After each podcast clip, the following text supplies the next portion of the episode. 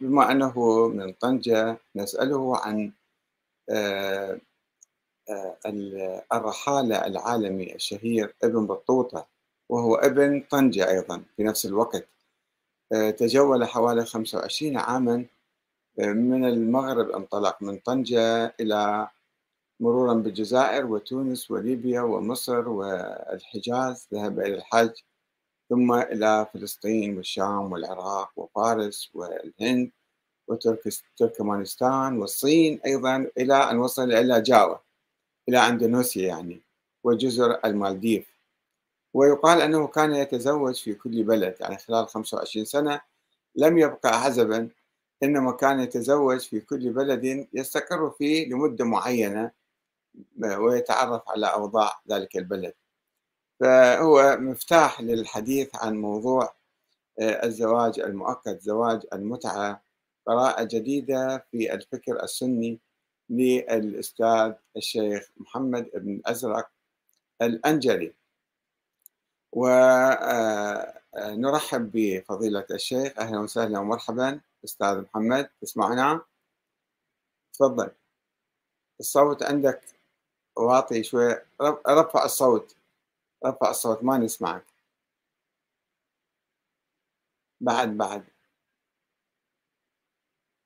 رفع الصوت أكثر إذا تسمعنا.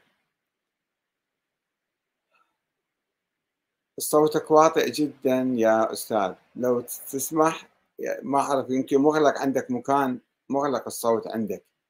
فتفتح الصوت. نعم. الآن تسمعنا؟ لا نسمعك مع الأسف. تفضل. إيه. لا, لا يزال صوتك خافتا ولا يصلنا منه أي شيء. نعم. آه، أنا أرى صورته لكن هو آه، الشيخ محمد آه، أستاذ أحمد نعم الآن أسمعك. الآن نعم. أسمعك. الآن أسمعك جيد جيد. أيوة أيوة. الآن طلعتني أنت أنا كنت نازل. السلام نعم. عليكم ورحمة الله تعالى وبركاته. آه، مرحبا عندك بنا عندك أستاذ أحمد وعند جمهورك الكريم. نعم. شكرا آه، جزيلا. نعم. سألتني عن الرحالة ابن الطوطة رحمه الله. وهو من العلماء والرحالين والمؤرخين آه، الذين يعودوا آه، يعودون إلى القرن التاسع الهجري. نعم هو آه، مغربي من مدينة طنجة. قبره عندنا الآن بمدينة طنجة. معروف معلوم يزار وهو من مآثرها التاريخية.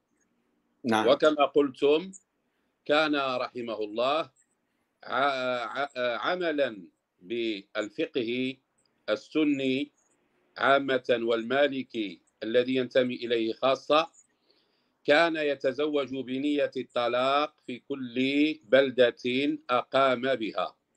وذلك أن علماء السنة فقهاء السنة يجيزون الزواج بنية الطلاق. وهو صورة من صور زواج المتعة. نعم.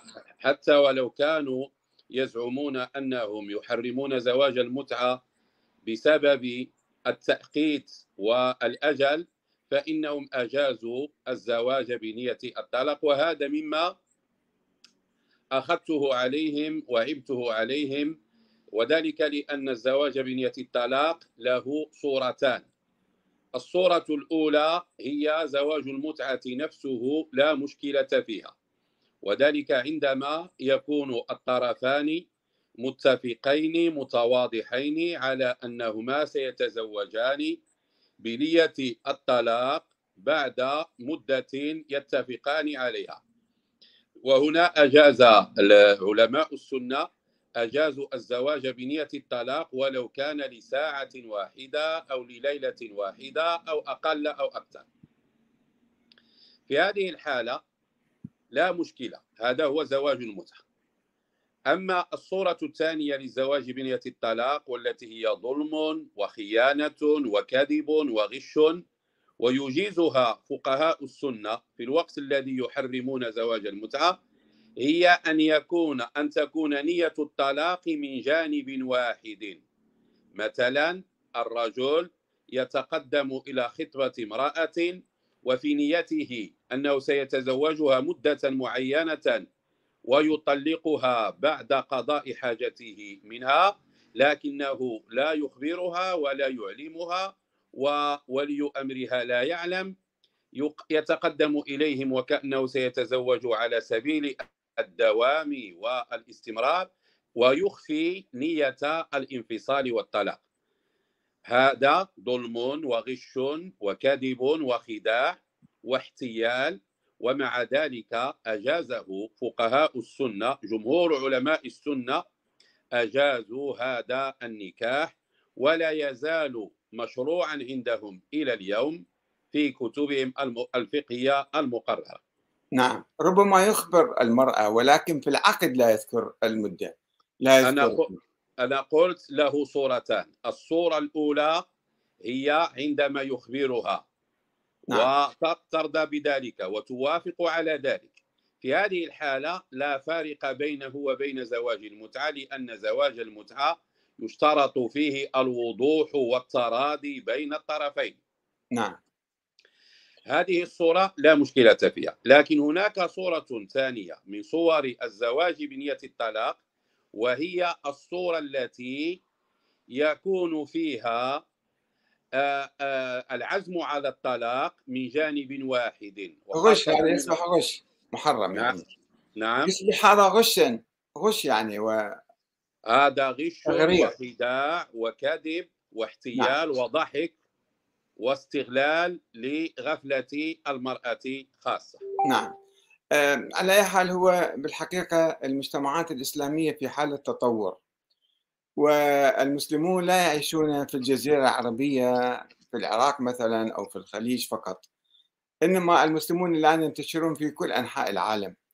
والدول المختلفة فيها أنظمة اجتماعية مختلفة. ففي أوروبا مثلا وأمريكا هناك حرية جنسية وهناك لا توجد سيطرة للأب أو الولي على الفتاة.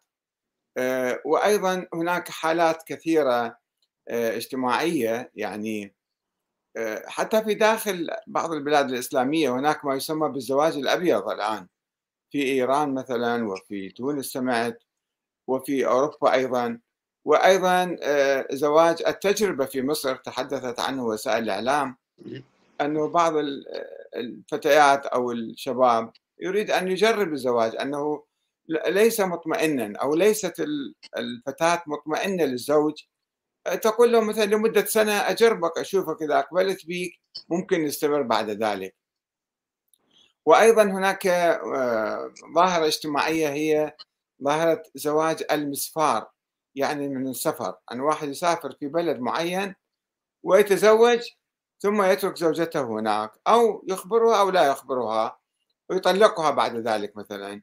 وأيضا للدراسة يذهب كثير من الشباب العربي المسلم إلى أمريكا إلى أوروبا يدرسون لمدة مثلا خمس سنوات أقل أو أكثر ويضطرون لا يستطيعون أخذ زوجاتهم المحلية من مناطقهم معهم فيضطرون إلى آه، إما إقامة علاقات غير شرعية أو علاقات مثلا زواج مؤقت أو آه، بإخبار الزوجة أو عدم إخبارها. آه، وأيضا هناك ال- التجار الذين يسافرون مثل ابن بطوطة. ابن بطوطة كان سائح يعني هو آه، آه، تجول من أجل السياحة ومعرفة آه، هذه البلاد والكتابة عنها. ولكن هناك تجار أو موظفون في الأمم المتحدة مثلا. أنا أعرف شخص يشتغل في الأمم المتحدة. محامي هو كل سنة في بلد معين ولا يستطيع أن يستقر ويتزوج زواج دائم. فماذا يفعل هذا؟ إذا البعض يسأل يقول ما هي الحاجة إلى بحث هذا الموضوع؟ ونحن في غنى عنه. في الحقيقة المجتمعات الإسلامية تختلف والبلاد تختلف والظروف تختلف والتطورات حتى في داخل البلاد الإسلامية ليست كل البلاد هي عشائرية و نحن نعرف أنه في بعض البلاد المرأة ليس لها حق الرفض يفرض عليها الزوج وهي عليها أن تقبل. لا تستطيع أن تقول لا لا أريد هذا. يقول لها يقولون لها من تحبين؟ كأن الحب جريمة عندهم. أنه أنت يعني تحبين واحد آخر آه، لا تستطيع أن تحب شخصا وتجبر على زواج آه، مرتب من قبل والديها وتكون تعيسة في هذا الزواج. وربما يؤدي إلى الطلاق أيضا. فهناك حالة آه، اجتماعية عالمية سواء في داخل البلاد العربية والإسلامية أو خارجها تحتم فتح هذا الملف وهذا الموضوع من أجل تشريعه ومنع الوقوع بالحرام. هدفنا نحن لا ندعو إلى الزواج المؤقت. نحن ندعو إلى الزواج الدائم المتكافئ المستقر. هذا هو الأصل في الزواج القائم على الحب طبعا. ولكن هناك حالات اجتماعية فيها اضطرار الناس يضطرون مع تطور المجتمعات. فلذلك نبحث هذا الموضوع ونتشرف باستضافة آه، الشيخ محمد الأنجلي صاحب كتاب زواج المتعة قراءة جديدة في الفكر السني وقد استضفناها العام الماضي أيضا مرة أو مرتين. أو أكثر. وهناك أسئلة كثيرة الأخوة طرحوا الأسئلة. وأهم سؤال مطروح كما طرحه علي آه، أحد الأخوة الأعزاء الصديق حسين علي الجبوري الطبيب الدكتور من الموصل. وقال أن هذا الموضوع آه، ما في إحصان ولذلك يصبح محرم. فماذا تتفضل في الرد على إشكالية الإحصان في الزواج المؤقت؟ هل الزواج المؤقت فيه إحصان أو لا يوجد فيه إحصان تفضل فضيلة الشيخ. إذا بعد الصلاة والسلام على مولانا رسول الله وآله وصحبه ومن والاه. آه، أبدأ أولا بالمباركة بأيام المولد النبوي الشريف. نحن الآن تحل بنا ذكرى مولد نبينا محمد صلى الله عليه وآله وسلم. فأستغل هذه الفرصة لأبارك لجميع اليوم. اليوم في بلاد المشرق لديكم ليلة المولد النبوي وغدا تكون لدينا ليلة المولد النبوي. وبالمناسبة المملكة العربية السعودية أعلنت يوم غد الأربعاء يوم عيد ويوم إجازة آه، دينية وهذا تقدم يدل على أن آه، الفكرة الوهابي والفقه والثقافة الوهابية تتراجع وتنحصر في عقر دارها. كانوا يحرمون يعني بالحقيقة هم. أيوة كانوا كانوا لكنهم الآن الحمد لله بدأوا يتراجعون. قضية الإحصان. السؤال هو هل الإحصان؟ طبعا إذا تسمح لي أنا أعزيك وأعز الشعب المغربي بكارثة الزلزال التي حصلت. ونسأل الله الرحمة للشهداء والصحة نعم. والسلامة لبقية الأخوة. بارك الله فيكم. عزاؤنا واحد وكذلك نترحم على ضحايا فيضانات ليبيا ليبيا أيضا والضحايا في كل مكان من الكرة الأرضية. نترحم على كل الأرواح البريئة والطيبة في كل شبر من الأرض وبلاد الله عز وجل. أحسنتم. أه، قضية الإحصان. السؤال هل الإحصان شرط من شروط الزواج في الشريعة الإسلامية هذا خطأ. الاعتقاد بأن الإحصان شرط في أي علاقة جنسية بين المرأة والرجل هذا من الشروط المبتدعة والمقحمة التي لا أصل لها في الدين. لا يوجد في كتاب الله ما يدل على أن الزواج يقصد منه الإحسان أو يشترط فيه الإحسان. قد يكون من قد يكون من نتائجه الإحصان والعفاف لكن الزواج الأصل فيه بالدرجة الأولى هو تنظيم العلاقة الجنسية بين المرأة والرجل لا أقل ولا أكثر هناك حاجة غريزية وحاجة طبيعية في الإنسان يحتاج إلى استفراغها لأن الله تبارك وتعالى جعل في هذا الإنسان تلك القوة والغريزة الجنسية تحتاج إلى تنظيم وإلى تهذيب فشرع العلاقة بين المرأة والرجل من أجل تنظيم هذه الغريزة حتى لا تنفلت وحتى لا آه، تسبب في الكوارث وفي السلوكات والإجرام والإجرام من اغتصاب وغير ذلك. فأكرر الزعم بأن الإحصان شرط من شروط الزواج هذا لا أساس له في ماذا يعني الإحصان عفوا ماذا يعني الإحصان المطلوب هنا؟ يعني هم يقصدون بالإحصان أن الإنسان يتزوج حتى لا يقع في الحرام حتى لا يقع في الزنا وفي الشذوذ الجنسي وفي غير ذلك من السلوكات السيئة. هذا هذه هذه نتيجة من نتائج الزواج. قد تكون نتيجة من نتائج الزواج. أما أن يكون شرطا من شروط الزواج أو ركنا في أركان الزواج هذا لا يوجد له دليل ولا أصل في كتاب الله تبارك وتعالى. والكثير من المتزوجين يمارسون الخيانة الزوجية. يزنون يفسدون يغتصبون يمارسون الشذوذ الجنسي وهم متزوجون. فالاعتقاد بأن الإحصان شرط نعم. أو ركن يشترط في الزواج وكأنهم يزعمون هم يزعمون أن الزواج الدائم هو الذي يحقق الإحصان وهذا كاذب على الواقع.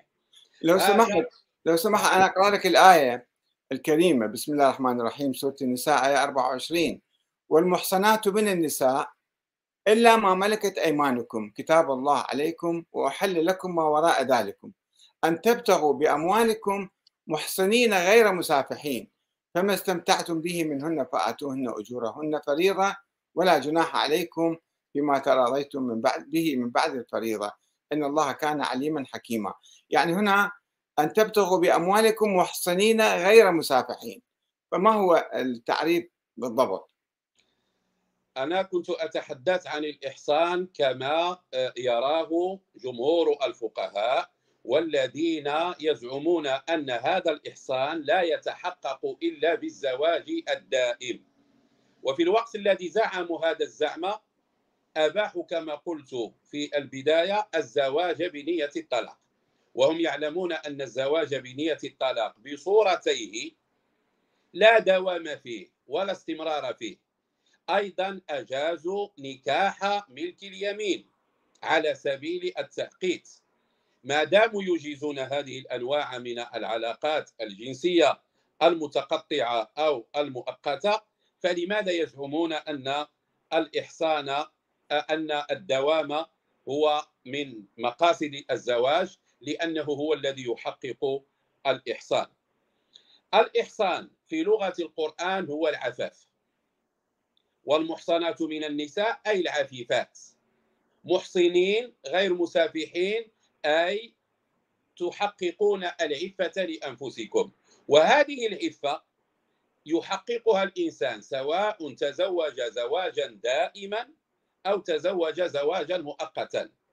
كما قلتم أنتم هناك من الناس تدفعهم ظروف تجعلهم مخيرين بين العلاقات الجنسية المحرمة باتفاق الفقهاء وبإجماع المذاهب أو اتفاق المذاهب السنية وبين الزواج المؤقت أو زواج المتعة المختلف فيه بين المذاهب بين الفقهاء على الأقل. فعندما يصل الإنسان إلى هذه الدرجة يكون مخيرا. إما أن يدخل في زواج المتعة في زواج مؤقت بشروطه وآدابه وأحكامه وهو يعتقد أنه يمارس سلوكا مباحا وعملا طيبا. عندما يصل الإنسان إلى هذا الاختيار بين زواج المتعة وبين الزنا وبين آه، اللواط والشذوذ وغير ذلك عندما يختار زواج المتعة يكون قد اختار طريق العفاف. ولكن للأسف الفقهاء أو جمهور الفقهاء لا يريدون الاعتراف بهذه الحقيقة لأنهم ابتدعوا في دين الله وأقحموا في شرع الله وعلى دين الله ونسبوا إلى الله الظلم والزور والبهتان ما هو هذا الزور والبهتان؟ هو أنهم ينسبون إلى الله أنه لا يقبل أي زواج إلا إذا كان على سبيل الدوام والاستمرار وهذا كذب على الله من أين جاء هذا الشرط؟ من أين جاء هذا الشرط الزواج؟ الدوام في شرط الزواج؟ أعيد سؤال أستاذ أحمد. من أين جاء من أين جاء هذا الشرط شرط الدوام في الزواج؟ هذا الشرط جاءوا به من عند أنفسهم.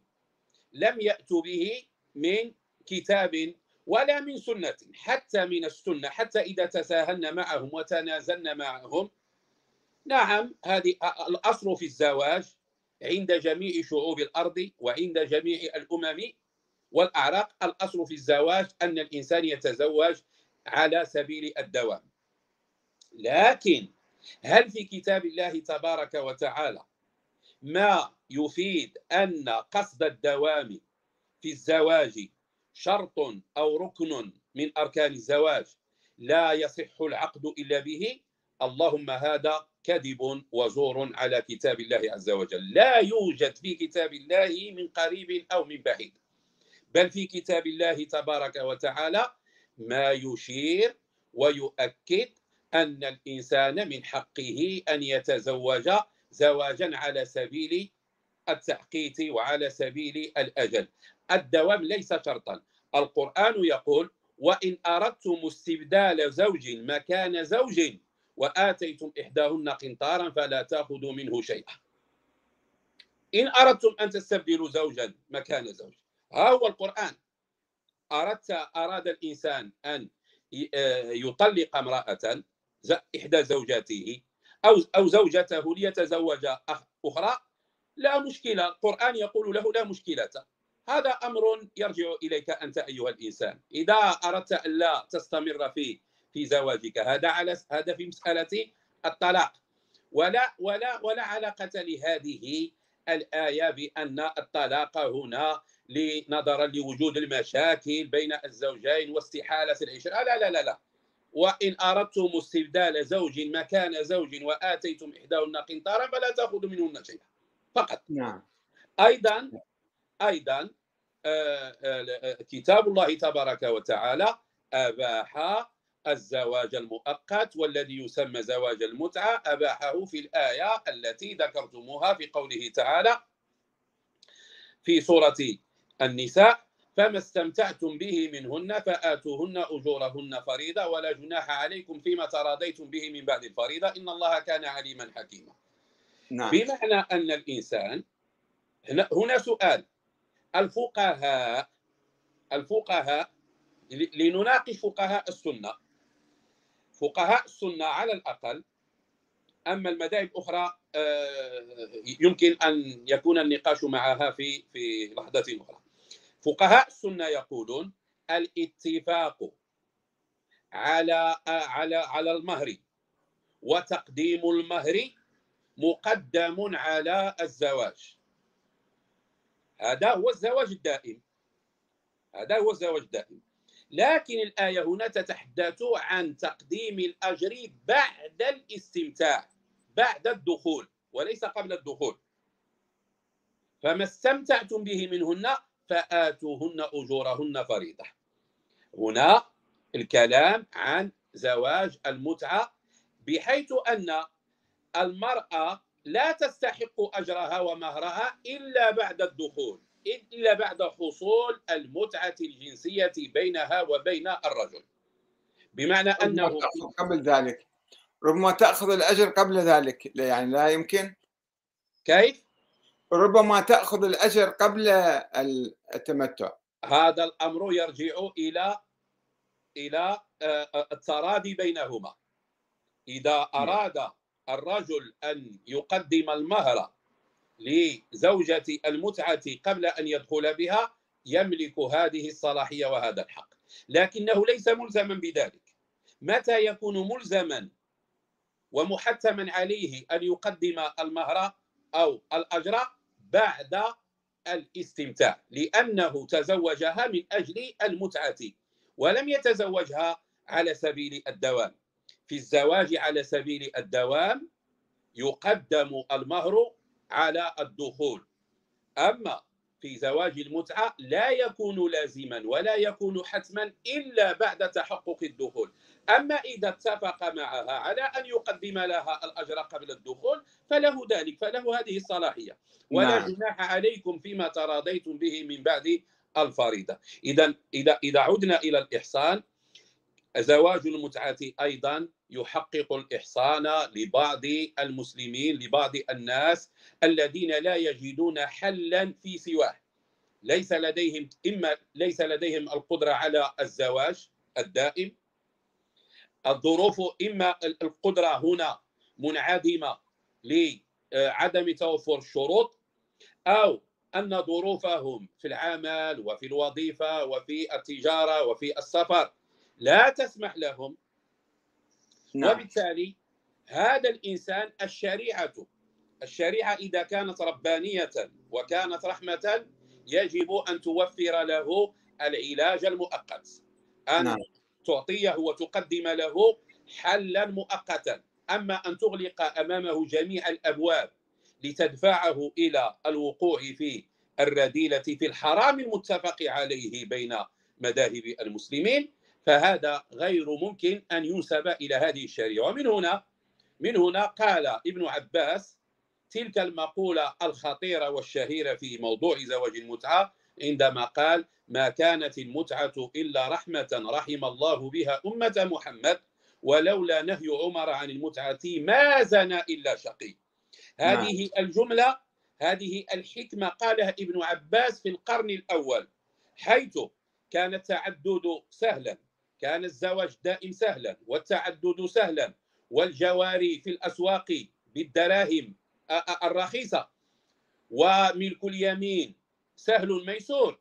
ومع ذلك انتشر الزنا وظهر الزنا ووقع الزنا في مجتمع المسلمين عندما أغلق عمر الخطاب الخليفة الراشد الثاني عندما أغلق هذا الباب من أبواب الرحمة والرخصة الإلهية. الناس بدأت تقع في الزنا وهنا قال ابن عباس هذه المقولة. نعم هناك أيضا حالات بالحقيقة آه، كثير من الناس أو بعض الناس يعني يفوتهم قطار الزواج. عمره مثلا 40 50 سنة أو الامرأة مطلقة أو مثلا أرملة ويفوتها قطار الزواج فتضطر إلى مثلا القبول بالزواج المؤقت. الرجل يقبل أو المرأة تقبل. فما المانع من ذلك. بالحقيقة قبل أن نستمع الجواب من عندك يا شيخنا آه، هناك نص نقله أحد الأخوة في صفحتي الأخ هاني الحسيني عن الشيخ محمد الطاهر بن عاشور الذي توفي سنة 1393 يعني قبل حوالي 40 سنة أو 50 سنة. آه، آه، وهو من تونس عنده تفسير مشهور التحرير والتنوير. يقول أنه كان يرى حلية نكاح المتعة عند الضرورة ونقل هذا النص أنا أنقل لك الآن وأسألك أسألك رأيك به. يقول والذي استخلصناه في حكم نكاح المتعة أنه جائز عند الضرورة الداعية إلى تأجيل مدة العصمة مثل الغربة في سفر أو غزو إذا لم تكن مع الرجل زوجه ويشترط فيه ما يشترط في النكاح من صداق وإشهاد وولي حيث يشترط وأنها آه، تبين منه عند انتهاء الأجل وأنها لا ميراث فيها بين الرجل والمرأة إذا مات أحدهما في مدة الاستمتاع وأن عدتها حيضة واحدة وأن الأولاد لاحقون بأبيهم المستمتع. فما هي معلوماتك عن هذا النص؟ هل هذا النص صحيح أو لا؟ هذا نص صحيح قرأته بنفسي في كتاب التحرير والتنوير للعلامة المقاصدي الفقيه الأصولي المفسر البياني البلاغي الطاهر بن عاشور المالكي التونسي من نعم. علماء القيروان وكان آه، مفتي من تونس في عصره عالم من علماء أهل السنة الكبار الذين يعترف بعلمهم وبتبحرهم ويعتبر تفسيره وغيره من الكتب من المراجع الأساسية عند المعاصرين وعند الفقهاء المعاصرين الطاهر بن عاشور تحدث عن زواج المتعة في تفسير سورة النساء عندما تعرض لهذه الآية 24 من سورة النساء فما استمتعتم به منهن فآتوهن أجورهن فريضة نعم. ماذا قرر هنا؟ قرر أن زواج المتعة ثبت فعله زمن النبي عليه الصلاة والسلام. يقول لا شك في أنه كان معمولا به بإذن النبي وبعلم النبي. إذا هذه النقطة الأولى يقول نحن متأكدون منها. لكن الروايات التي يعتمد عليها أهل السنة في تحريم زواج المتعة ونسخه يعترف الطاهر بن عاشور بأنها مضطربة. أغلبها ضعيف ومضطرب. متناقضة فيما بينها. وهذا الاضطراب يخلص من خلاله الطاهر بن عاشور يخلص من هذا الاضطراب ومن ضعف أسانيد تلك الأحاديث والأخبار. يخلص إلى أن الزعم بأن النبي عليه الصلاة والسلام حرم زواج المتعة لا يثبت ولا يصح.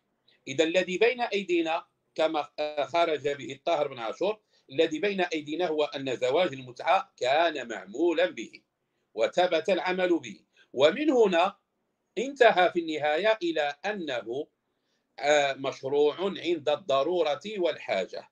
وهذا مذهب وسط مذهب وسط بين المحرمين بإطلاق وبين المبيحين بإطلاق. نعم. هذا مذهب وسط. هناك من يحرم بإطلاق وهناك من يبيح بإطلاق.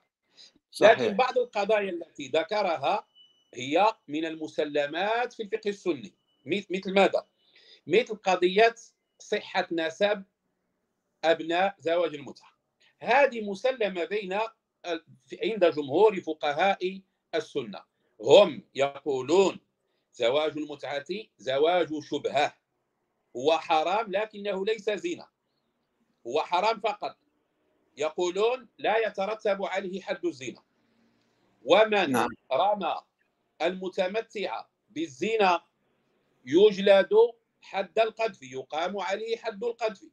والأبناء الناتجون عن زواج المتعة أبناء شرعيون يأخذون نسب أبيهم يرثهم ويرثونه. أما التوارث بين الرجل والمرأة اللذين استمتعا يعني عقد زواج المتعة فيما بينهما هذا بطبيعة الحال لأن العلاقة بينهما كانت مؤقتة ستنتهي وبالتالي لا لا ميراث بينهما. إذا مات المتمتع أحد إذا مات أحد المتمتعين ولو داخل مدة المتعة لا توارث بينهما لأنهما لم يتزوجا على سبيل الدوام والاستمرار. صحيح. لكن لكن هل هناك مانع من التوارث؟ أنا لا أمانع في ذلك. إذا إذا أنا أنا أدعو إلى التقنين. أدعو إلى تقنين زواج المتعة بالمناسبة أستاذ أحمد هناك دول عربية ودول مسلمة كثيرة قوانينها لا تعارض العلاقات الرضائية خارج مؤسسة الزواج. دول عربية دول عربية قوانينها تشبه القوانين الأوروبية في عدم تجريم العلاقات الرضائية. إحنا عندنا في المغرب العلاقات الرضائية غير الزواج عندنا ممنوعة بالقانون. لكن الآن الآن وزير العدل شخصيا ممن يتبنون الدعوة إلى رفع التجريم عن العلاقات الرضائية. وزير العدل شخصيا ينادي هو ينادي بصفة ليس بصفته وزيرا وإن بصفته حقوقيا وبصفته صاحب رأي هناك جهات وتيار عندنا في المغرب يطالب بإلغاء المادة 490 أو 92 التي تجرم العلاقات الرضائية خارج مؤسسة الزواج. هذه أسوأ من المتعة يعني. لا العلاقات الرضائية بطبيعة الحال هي الزنا. هي التي يسميها نعم. الفقهاء الزنا.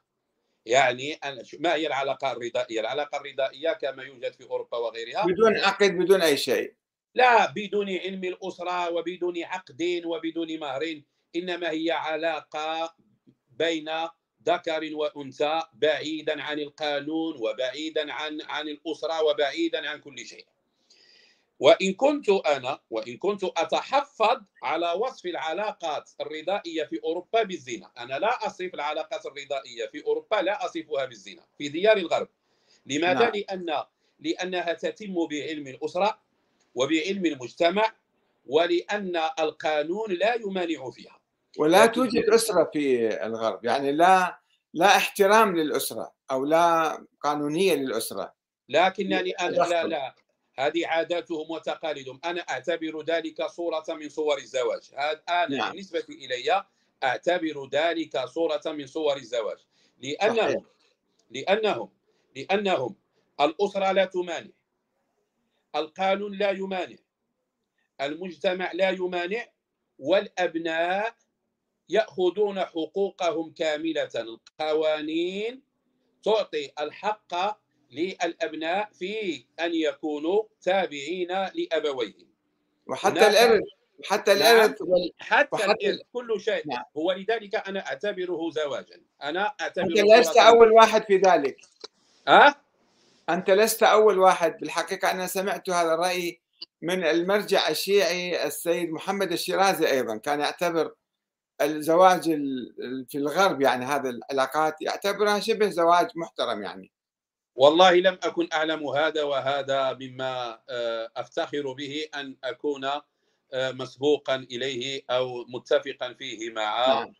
آه، مع هذا أستاذ محمد أسألك عن رد الفعل في جامعة زيتونة وفقهاء تونس قبل خمسين سنة عندما توفي الطاهر بن عاشور يعني هو توفي قبل خمسين سنة تقريبا. ماذا كان رد فعل الناس والمجتمع والفقهاء لفتواه بإباحة الزواج المؤقت؟ رأي الطاهر بن عاشور لم يحدث أي ضجة.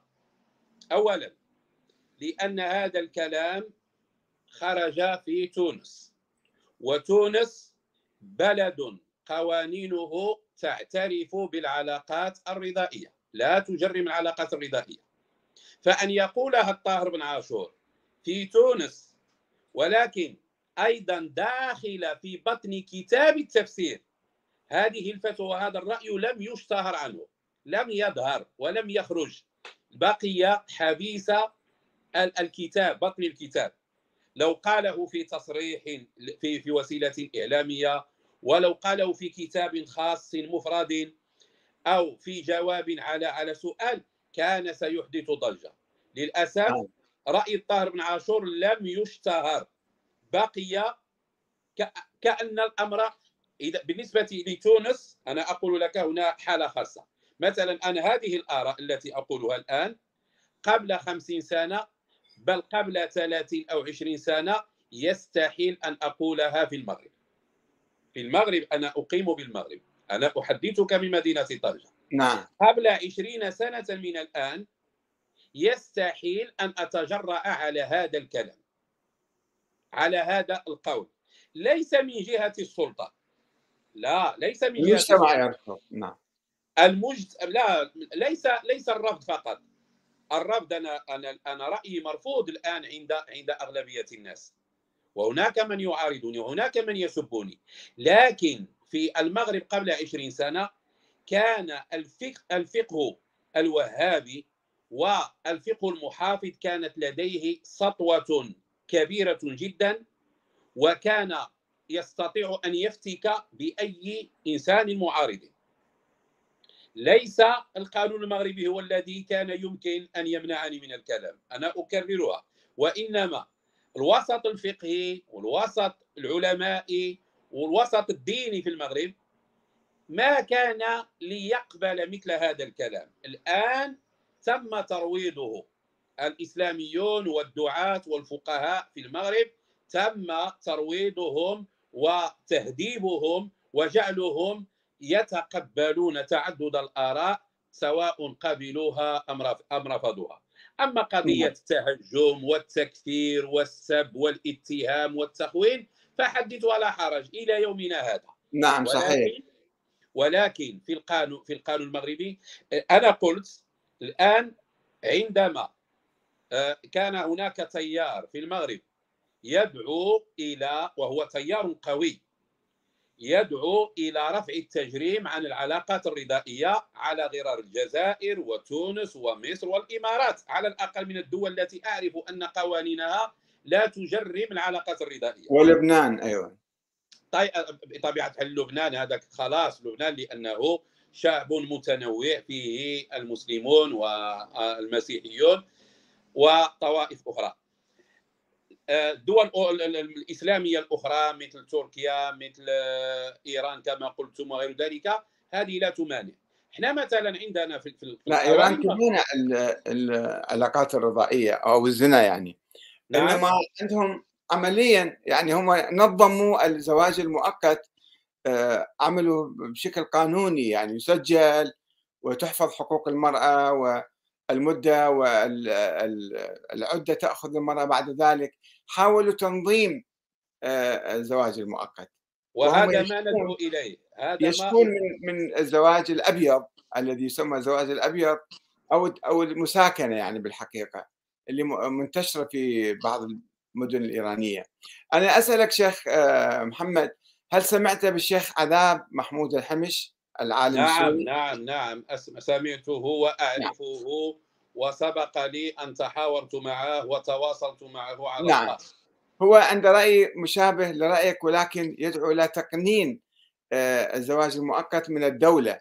وكتب في صفحته يعني آه، حول الزواج المؤقت وجاب الأدلة التي تبيح ذلك ونقل أقوال العلماء وأقوال التابعين والصحابة. وأخيرا قال هذه الكلمة قال أن الإبقاء على تحريم نكاح المتعة لا يترتب عليه محاذير اجتماعية وقضائية.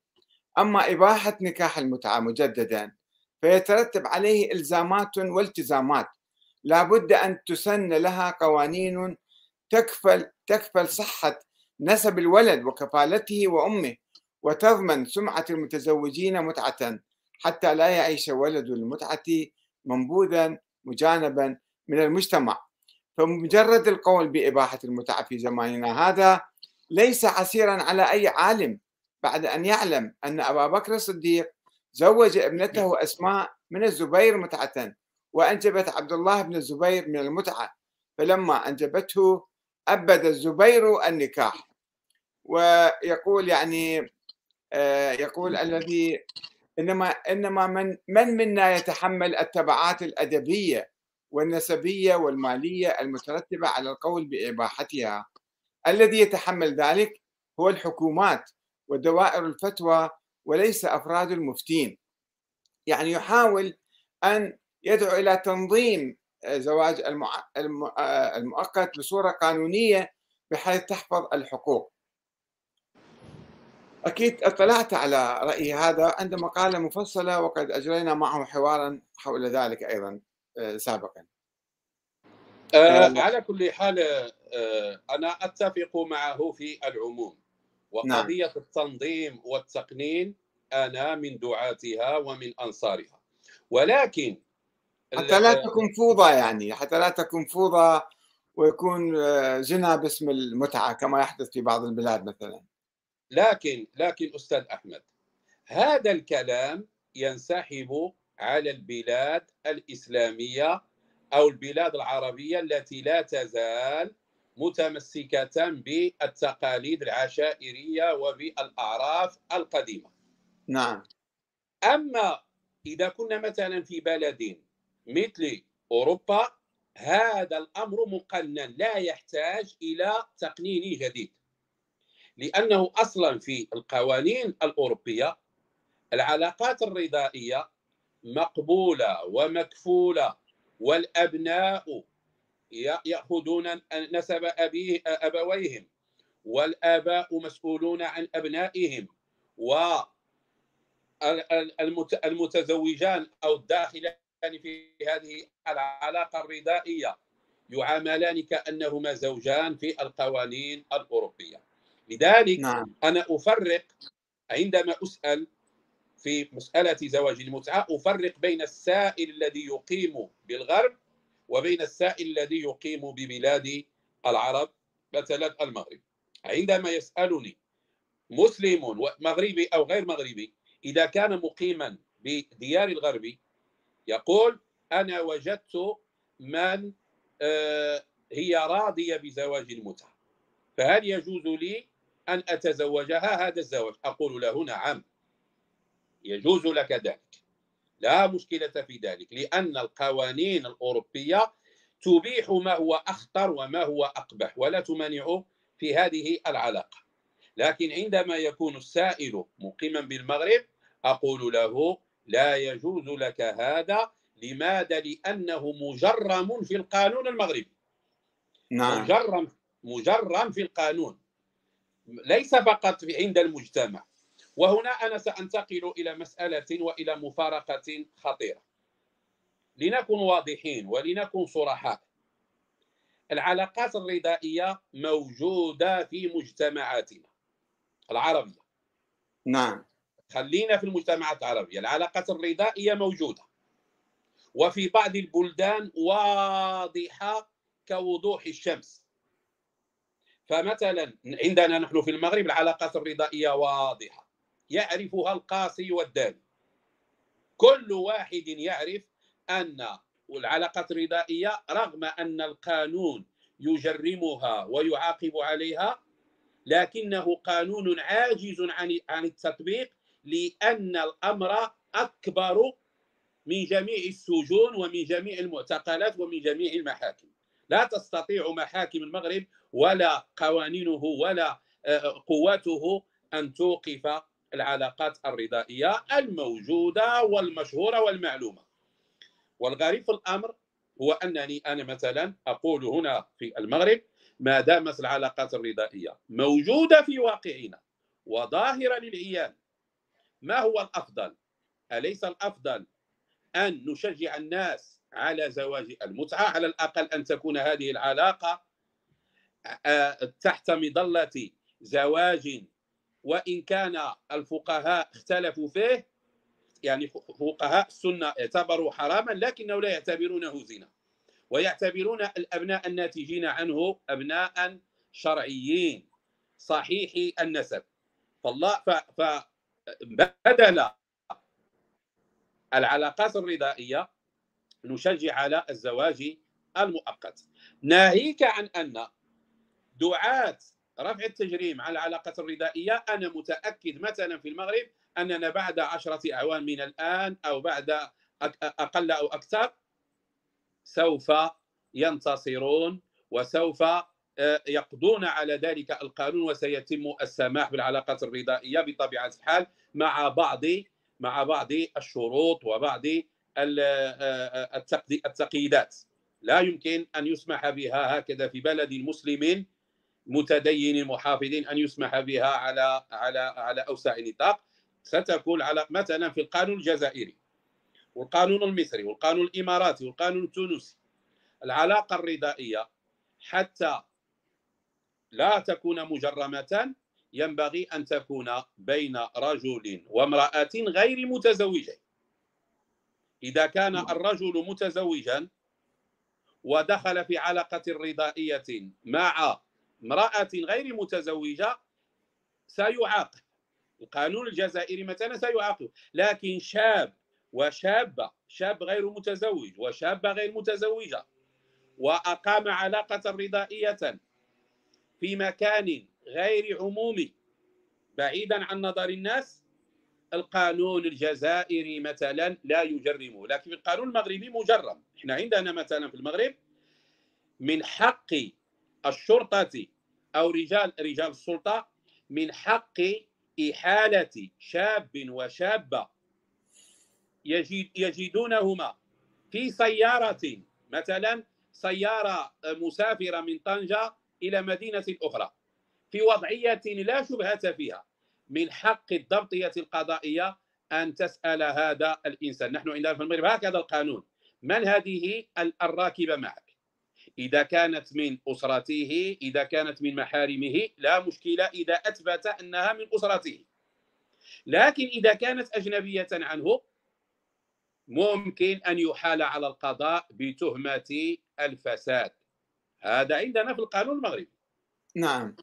مجرد مجرد ركوب شاب وشابة أو رجل وامرأة لا تربط بينهما أي رابطة لا رابطة زواج ولا رابطة قرابة يعتبر ذلك مجرما. نعم. أما إذا أما إذا ضبط في في في بيت في خلوة مع بعض فحدث ولا حرج. طيب عندنا بعض الأسئلة يعني أسئلة كثيرة في الحقيقة أعتقد بحاجة إلى موعد آخر معاكم. ولكن قبل أن ينتهي وقتنا الآن هناك كلام عن أنه هناك تحريم وهناك إجماع بين المسلمين على تحريم هذا الزواج. فماذا تقول عن هذا الإجماع؟ والله هذا من من من من, من أخطر الأكاذيب متى حصل هذا الإجماع؟ هل الإجماع حصل زمن الصحابة؟ أكثر الصحابة كانوا مع زواج المتعة الدراسة التي قمت بها أثبتت أن أكثر الصحابة كانوا يبيحون زواج المتعة ويعملون به حتى بعد وفاة الرسول عليه الصلاة والسلام. وهذا رواه جابر بن عبد الله عن الصحابة في صحيح مسلم وغيره حيث قال استمتعنا نحن أصحاب رسول الله على عهد رسول الله وأبي بكر وصدرا من خلافة عمر حتى نهى عنها عمر في شأن عمرو بن حريث. فجمهرة الصحابة لم جمهرة الصحابة كانت مع زواج المتعة. إنما حصل الخلاف بينهم بعد عمر. والذين نعم. زعموا تحريم زواج المتعة من الصحابة كلهم من صغار الصحابة ومتأخرهم لا يوجد بين الصحابة الذين ثبت عنهم القول بتحريم زواج المتعة لا يوجد لا يوجد بينهم واحد من كبار الصحابة باستثناء السيدة عائشة رضي الله عنها التي كانت تجهل الموضوع جهلا مطبقا بدليل أنها كانت لا تعرف أن زواج المتعة كان معمولا به قبل وفاة النبي عليه الصلاة والسلام. السيدة عائشة لم تكن تعلم عن زواج المتعة شيئا. لم تكن تعرف تحت هذه المعلومة أن الصحابة يمارسون زواج المتعة بإذن النبي عليه الصلاة والسلام؟ هذه المعلومة لم تكن تعرفها. أبدا. نعم. إذا نعم. الصحابة على الأقل لنقول الصحابة اختلفوا. وعندنا قاعدة أصولية تقول إذا وقع الاختلاف في مسألة فقهية في أول الإسلام لا يتحقق فيها الإجماع إلى يوم القيامة. لا يمكن أن يس... كل كل رأي اتفق عليه الفقهاء في زمن من الأزمنة يكون مسبوقا بالخلاف هذا الإجماع مغشوش. الإجماع المتأخر يعني الإجماع المتأخر ليس بحجة. أيوة أيوة. أيوة التابعون معظم علماء التابعين الكبار كانوا مع زواج المتعة نعم. الأئمة الأربعة الفقهاء الأربعة أبدأ لك بأبي حنيفة لا قول له في زواج المتعة لم يثبت عنه قول في زواج المتعة لا بالإباحة ولا بالتحريم. فمن أين جاء الإجماع؟ الإمام مالك وهو الإمام الثاني في من ناحية التاريخ ديال الأئمة الأربعة الإمام مالك لديه ثلاثة أقوال رويت عنه ثلاث روايات الإباحة والكراهة والتحريم. يعني أن الإمام مالكا مات وذهب إلى إلى الله وهو لم يقرر في زواج المتعة رأيا واحدا. مات ولم يعطي جوابا. ثلاث روايات. معروفة في مصادرنا المالكية أن الإمام مالك كان مترددا ومضطربا ومتناقضا في مسألة زواج المتعة. ثلاث روايات. الإمام الشافعي هو الإمام الوحيد الذي صرح بالتحريم التنزيهي بالتحريم التنزيهي يعني ما يفيد الكراهة. الإمام الشافعي في كتاب الأمي لم يصرح بأن زواج المتعة حرام وإنما يفيد كلامه أنه مكروه كراهة تحريمية والكراهة التحريمية دون التحريم. الحكم الذي عند علماء السنة عندما يقولون هذا حكمه الكراهة التحريمية يكون الحكم أقل وأخف من القول بأن حكمه التحريم أو الحرام القطعي. الإمام أحمد بن حنبل أيضا مثله مثل الإمام مالك وردت عنه ثلاث روايات الإباحة والكراهة والتحريم. إذا الأئمة الأربعة لم يثبت عنهم القطع بتحريم زواج المتعة. فمن هم الفقهاء الذين أجمعوا على التحريم؟ علماء الجن فقهاء الجن الذين لا نعرفهم. العلماء الذين جاءوا بعدهم واختاروا التحريم سواء اتفقوا أو لم يتفقوا هو اتفاق مذهبي طائفي في مواجهة طائفة أخرى. ونحن نعرف أن الطوائف الفقهية والمذاهب الإسلامية كانت تعاكس بعضها بعضا. أو حسب الظروف الاجتماعية في في البلاد يعني. لا القضية القضية كانت سياسية لأن زواج المتعة كان آه، ينتصر له الشيعة إذا نحن السنة سنحرمه. ليس كل الشيعة الزيدية والإسماعيلية لا يقولون بالتحليل. أنا قلت الشيعة الإمامية. نعم. الشيعة الإمامية الذين كانوا في خلاف سياسي ومذهبي وفقهي مع السنة السنة وهذه هذه مسألة بالمناسبة ابن تيمية في كتاب مجموع الفتاوى يعترف بأن الكثير من المسائل الفقهية شدد فيها علماء السنة ضد الشيعة. مثل التختم أعطى قدم مثالا بالتختم باليمين. نعم نعم. فقهاء السنة يزعمون أن السنة هي التختم أن يكون الخاتم في اليسار في أصابع اليسار.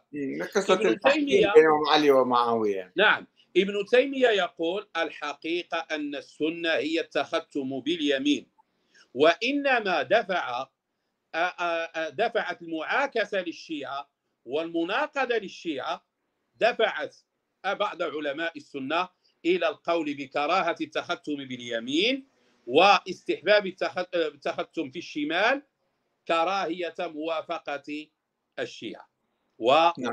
وغير ذلك أيضا في مسائل أخرى وهذا موجود حتى الشيعة لديهم أشياء قالوا بها معاكسة للسنة ونحن صحيح. نريد نريد أن نتعالى على الطوائف وعلى المذاهب وأن نعود إلى النبع الصافي إلى الإسلام المحمدي القرآني. لو كان هناك إجماع لو كان هناك إجماع ما استطاع العلامة الطاهر بن عاشور أن يخرقه.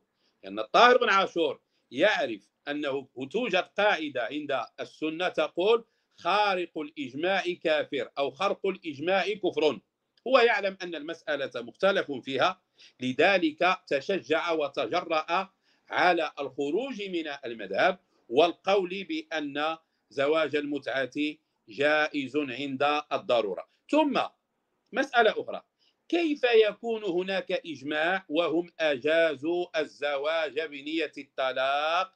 والذي قلت في البداية له صورتان إحداهما هي زواج المتعة عينه ماذا يعني أن يتفق رجل وامرأة على أن يتزوجا ساعة واحدة تنتهي بالطلاق أو ليلة واحدة تنتهي بالطلاق أو شهرا ينتهي بالطلاق أو سنة تنتهي بالطلاق؟ أليس هذا زواجا مؤقتا؟